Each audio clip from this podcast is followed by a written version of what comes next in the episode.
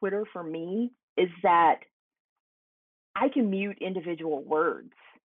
I don't have to mute people. And I think that's one of the problems in our world is if you disagree with somebody, people just want to cut cut other people out of their lives completely because they disagree. Facebook, you unfollow that sort of thing, but it's still going to creep in.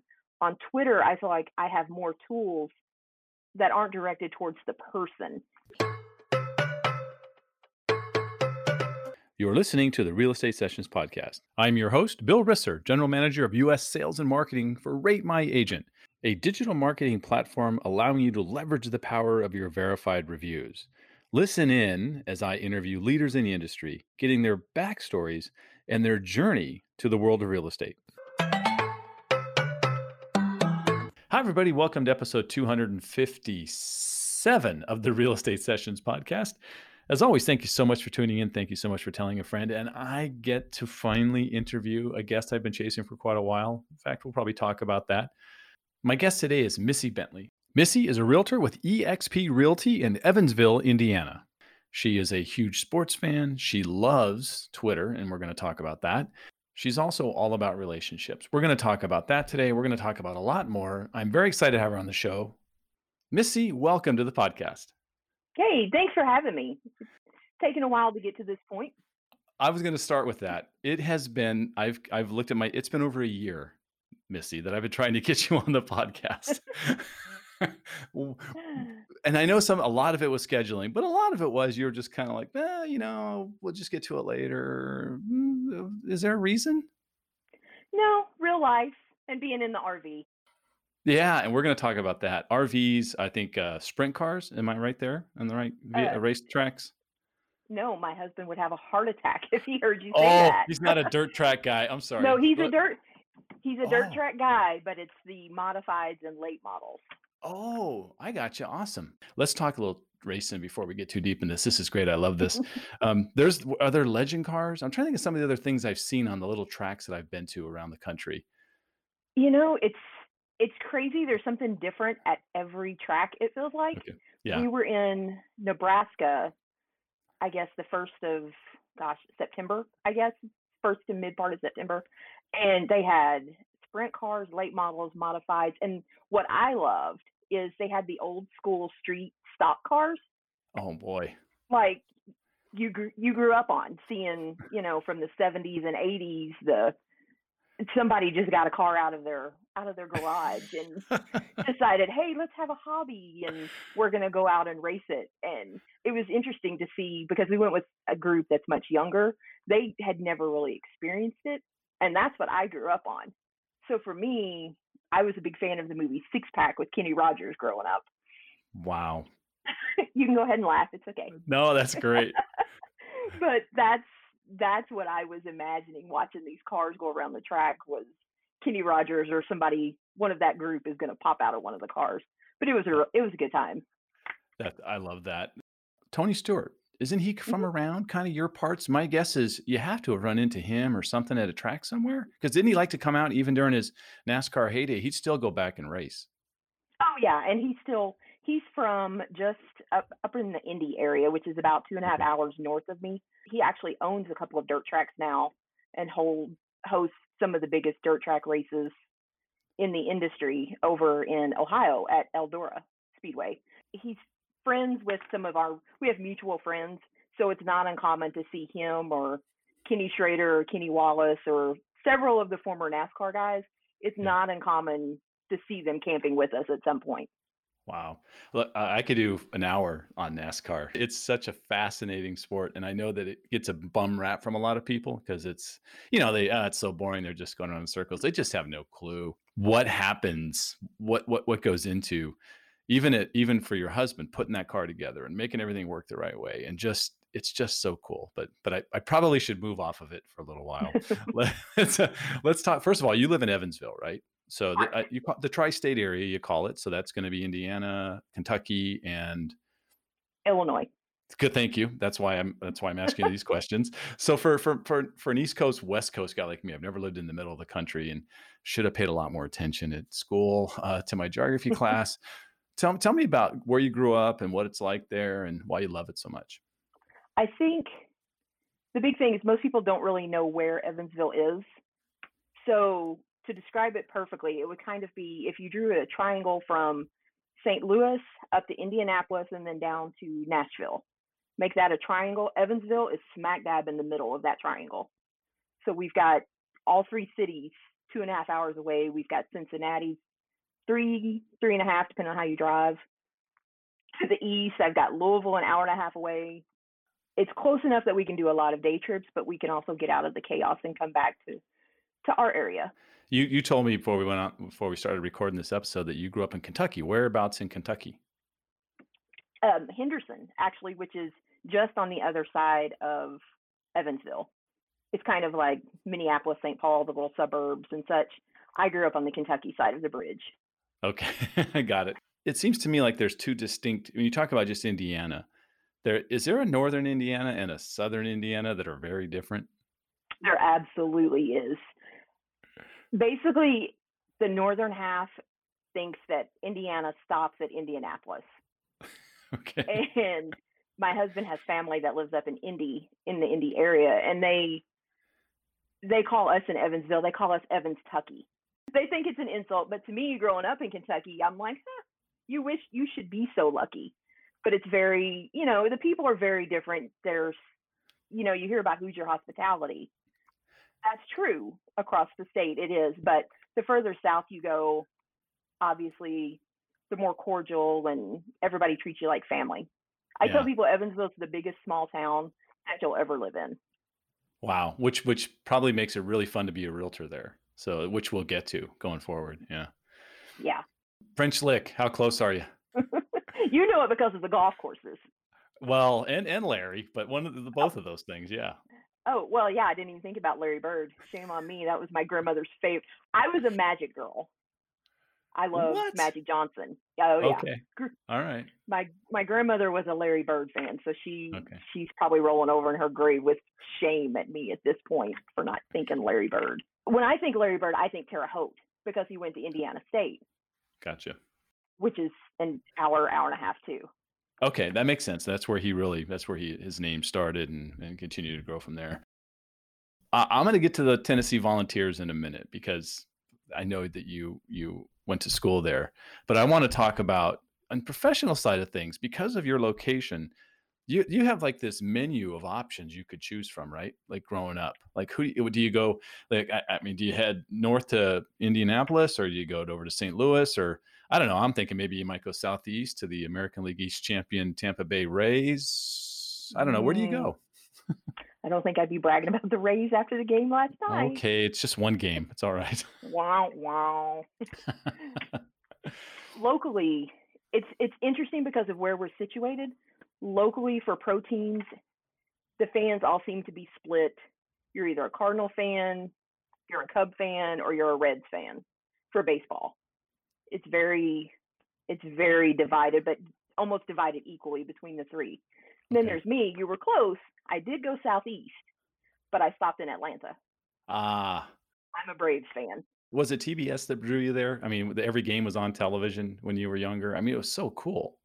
that was part of it but my dad uh, before he passed away he was an air traffic controller and he was based out of atlanta hartsfield way back in the day Mhm. and as a kid i got to meet dale murphy Wow, nice. and so that kind of sucked me in and then of course we went through the 90s and had the glory days of my trio of pitchers and chipper jones and i've just i've been a braves fan ever since Yeah, that uh, what a run! What a run they had with Maddux, Glav, and Smoltz. I mean that that was that was uh, a fun time. I, although there was this one year where the San Diego Padres um, did beat them in 1998, you know, so they can promptly get swept by the Yankees in the World Series. I'll talk about that later.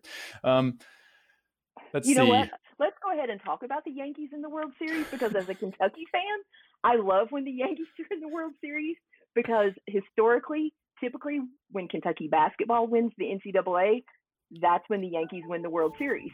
So Not something I knew. Uh, that's great. So you're you're kind of pulling for the Yankees, meaning that there's going to be a great March for you at Kentucky basketball. Well, now, Liz, you grew up in you grew up in Kentucky. I think you you got your master's at Kentucky, but Correct. somehow somehow Missy, you decided to go to Tennessee for your undergrad degree. What what what drew you over to Tennessee? Growing up as a kid, it was kind of my happy place. My father passed away when I was 11, but Mm, okay. the Smoky Mountains were kind of our go-to. That's where we always, I mean, we would, he would take me out of school for a month, get my assignments ahead of time, and we would just go vacation and hike in the Smokies, and that was that was our life. So it always had my heart as a kid, and the Smokies was the last trip that I took with my dad before he passed away. So it just kind of held a special place in my heart. And then when I got to researching different schools and I was a nerd. I had a 4.0, so I had a lot of scholarships ba- anywhere I wanted to go. But Mhm. something about the mountains of Tennessee just kept calling to me, and that's where I ended up. That's that's awesome. Do you support Tennessee or do you support Kentucky since you attended both universities? My happiest day in sports is when Tennessee and Kentucky play each other. Because again, even when I lose, I win. I love Tennessee, but obviously when it comes down to choosing between the two, I mean, I grew up in Kentucky. I grew up watching Kentucky basketball. My heart's always going to be, my heart's going to bleed blue. So you know Sean Carpenter. I mean, he's a, a Gator through and through, and you know I know that's a pain for people that have to pay attention to that. Um, but tell me, you know, what would you say to Sean about you know Kentucky versus Florida? Where where's the win for you? Well, for one, with the football team, Kentucky football, bless their hearts, they they're trying. They're turning it around, but they went for so many years. I think you know, thirty something years, and never beating Florida. Yeah, So Kentucky always had the bragging ability of basketball. And then when Billy Donovan left Kentucky as an assistant to take over the program at Florida, they turned their basketball program around and there was some bad blood there between the coaches and Kentucky fans never forget anything. and I it really stemmed from that that somebody was creeping on our territory, but I Yeah. think we've proven who the dominant team was. you you have basketball. Mm-hmm. They'll they'll probably always have football, right? I mean, that's Right. just the way that that goes. You know, can I say one thing about Sean though? Oh yeah, go for it. He knew what he was doing because he married up because his wife is a Kentucky grad.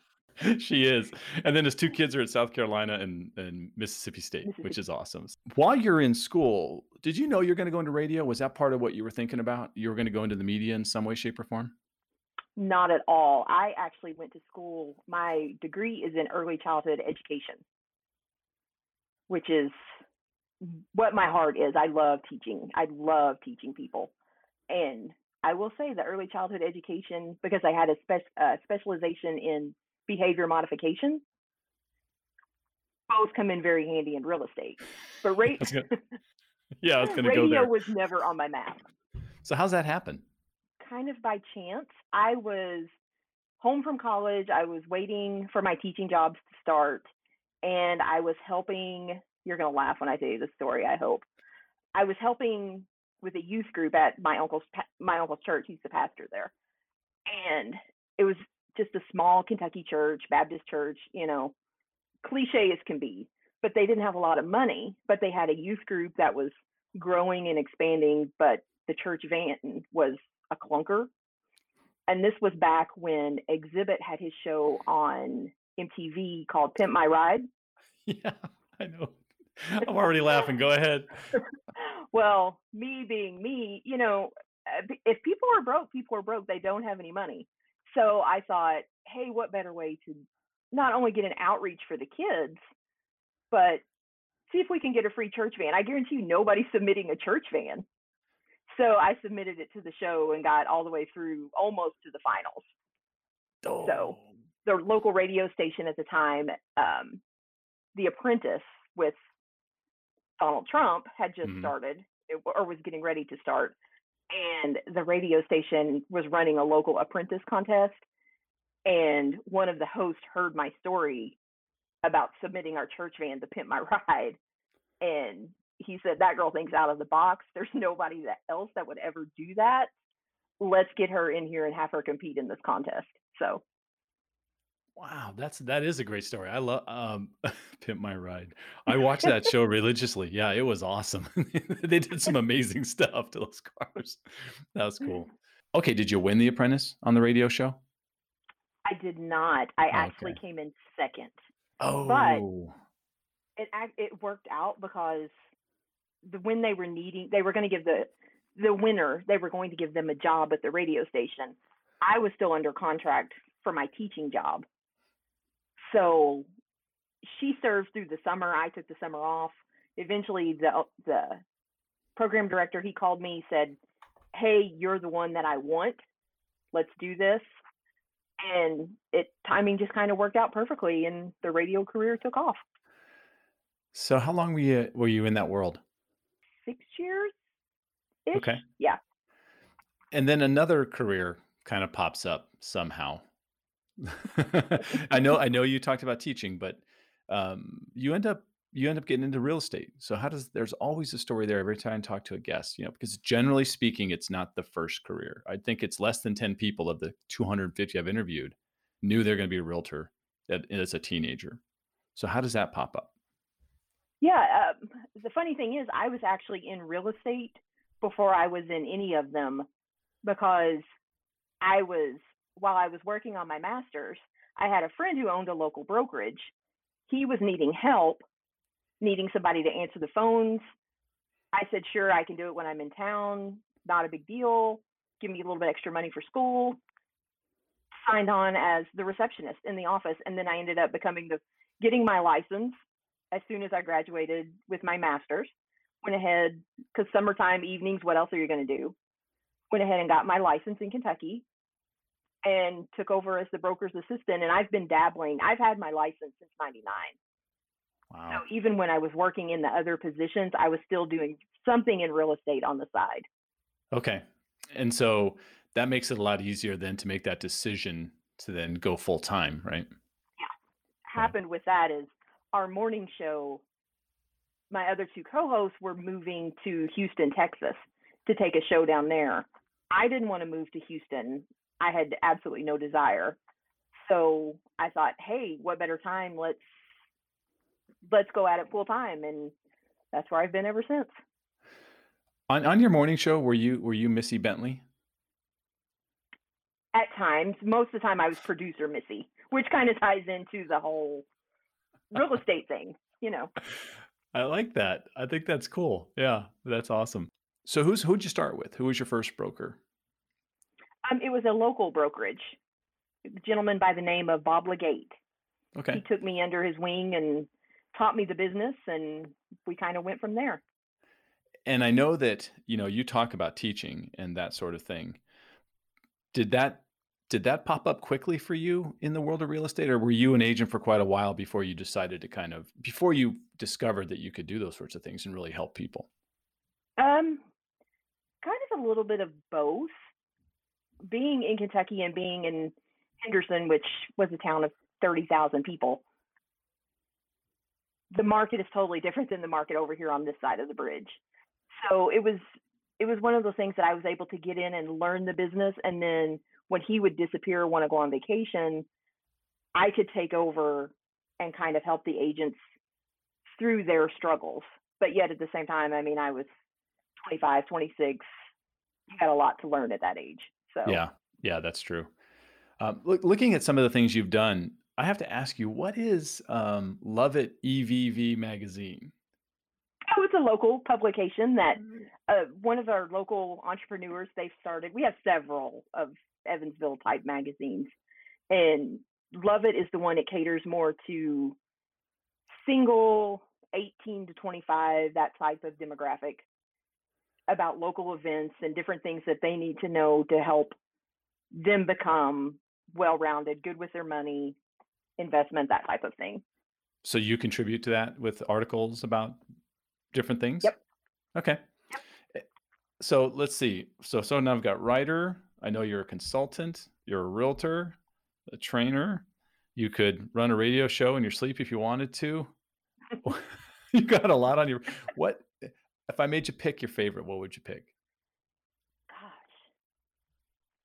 I would say probably the writer and the trainer. Although I do still love doing stand up comedy. I will say that. I forgot that one. I did forget that one. Yeah. Well, that's part of the radio gig, yeah. Yeah. But Yeah. uh, I've I've always had the heart of a teacher since I was a little kid, and now I'm finally in a position where I'm able to work with agents who might need a little bit of help in social media or having been a managing broker, I know the ins and outs of a brokerage. And it's really nice to take the younger, and not even just the younger, but just the newer agents under my wing and show them how things should be done to put the client first rather than themselves. When somebody was around at the beginning of the social media explosion, I call that 2008 ish, seven, eight, nine. And you were there, you were a part of it, you were an early adopter. And I know you're an early adopter because you love Twitter. And I love Twitter too, not as much as you. you are, that that is your go-to network. I'm not even going to ask you what your go-to network is. I can tell, um, and it's a great outlet for for you to then have some fun as well, right? And I think hmm that's why my guess is that's why your customers like to work with you because you got a great sense of humor, you have a lot of fun, but you also know what you're doing, and you can help people, you know, find what they're looking for or get the outcome they're looking for. But I- um, let's talk about Twitter for a second. You know how much you like that, and and um, uh, you know, and why it's so important to you. And uh, also, you should give out your handle so people know how to find you. Oh, okay. they may not want to after this, but we'll do it anyway.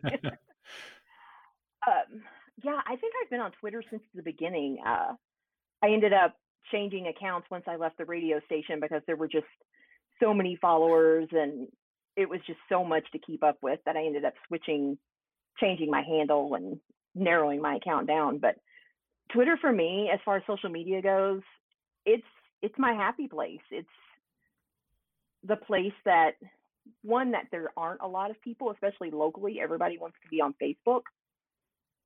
I'm not knocking Facebook. I just being from a smaller area, if I see you at the Target two hours before, I don't need to also come home and I already know what's going on in your life because I just had a conversation with you. yeah. I don't need to see all of your pictures and hear your rants and that sort of thing.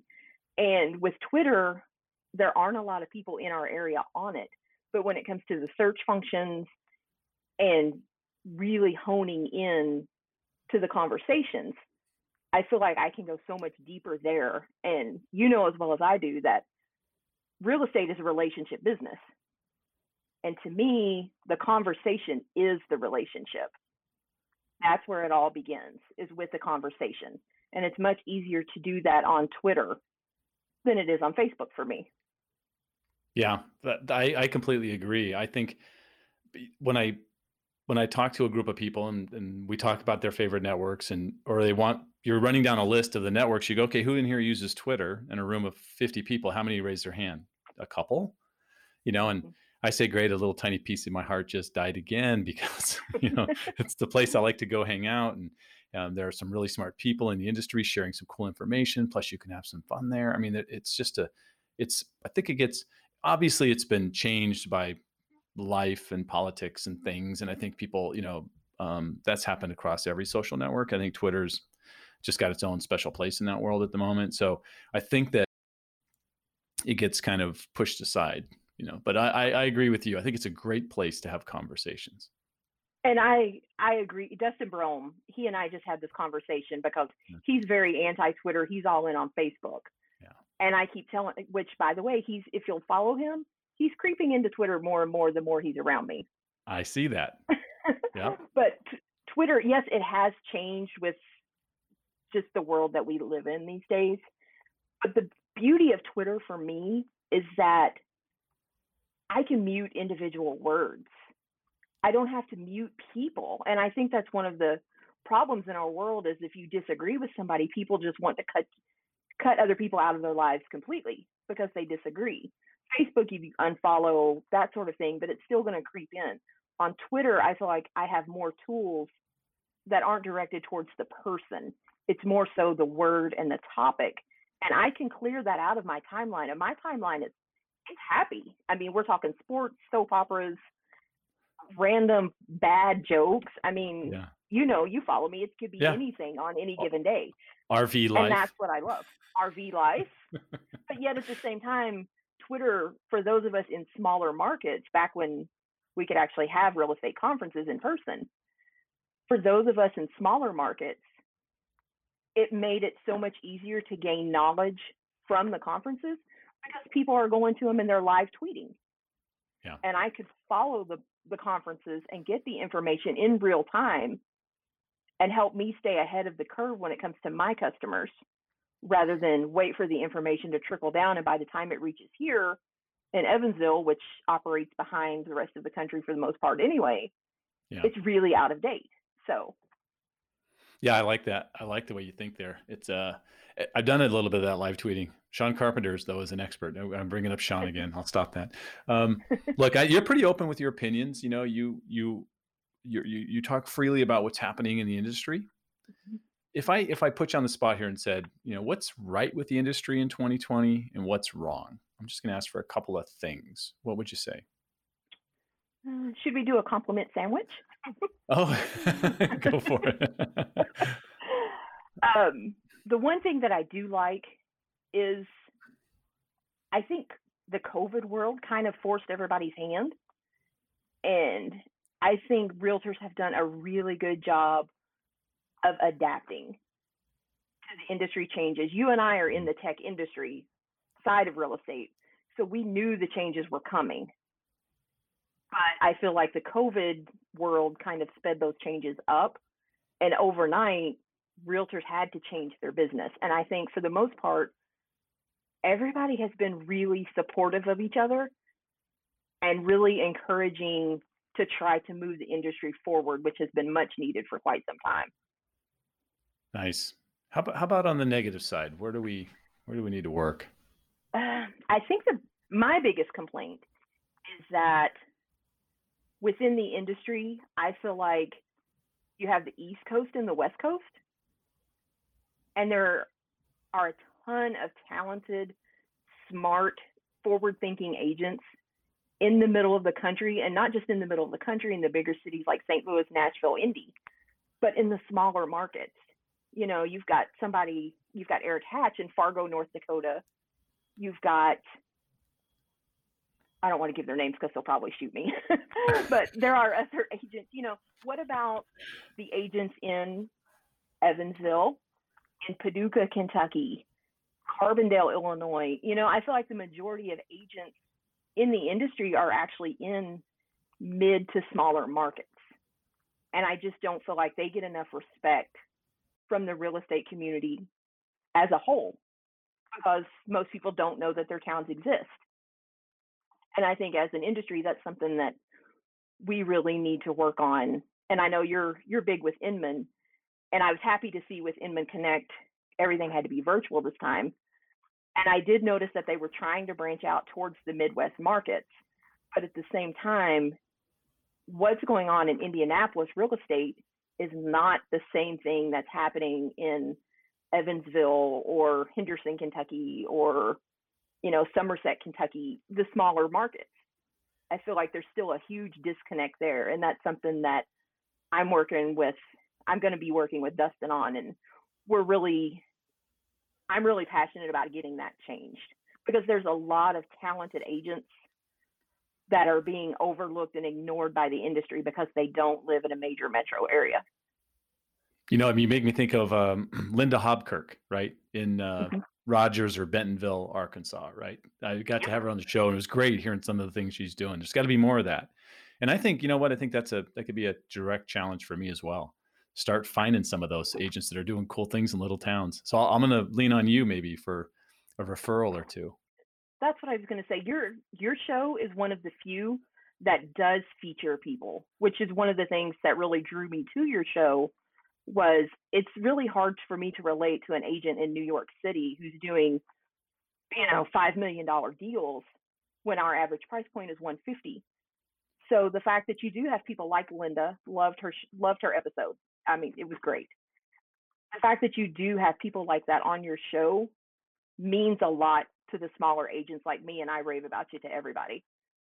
But say on the opposite side too, it's up to the smaller agents, the small town agents, to start thinking more globally rather than just locally. And I feel like there's so many that should be trying to promote themselves and reach out and learn more about other markets as well. So, you know, it's a two sided coin. It's got to be a two way street. Yeah. But you also have to be, I know from being from a small town, you have to almost be one of them or have a connection into the small town for them to finally open up and trust people. That makes sense. And that's that's part of that um that's part of growing up in a small town, right? How everybody's looking out for everybody. Everybody knows who everybody is. I've never experienced that. I mean, I grew up in San Diego, lived in Phoenix and and now we're in the Tampa St. Pete area, all major metro areas. Uh, but I hear the stories, and uh, it's it's something that I'll never get to experience. And I think uh, you're better off for having that those that background. I think it's a great thing. I I didn't appreciate it as much when I was younger, mm-hmm. but having my uncle was the football coach at the high school.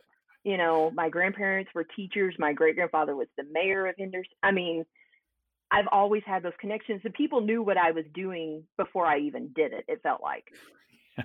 but when I came back from Tennessee and I got into the radio, it really helped because people felt like they already knew me and they welcomed us into their home every morning to have conversations and i feel like that's what the the real estate industry needs to work on is let's figure out how to get those conversations started because once you can make start making conversations and develop those relationships the knowledge is there and i think it would help both sides of the industry i really look forward to seeing what you and dustin you know kind of put together that's intriguing so uh, that could be a lot of fun.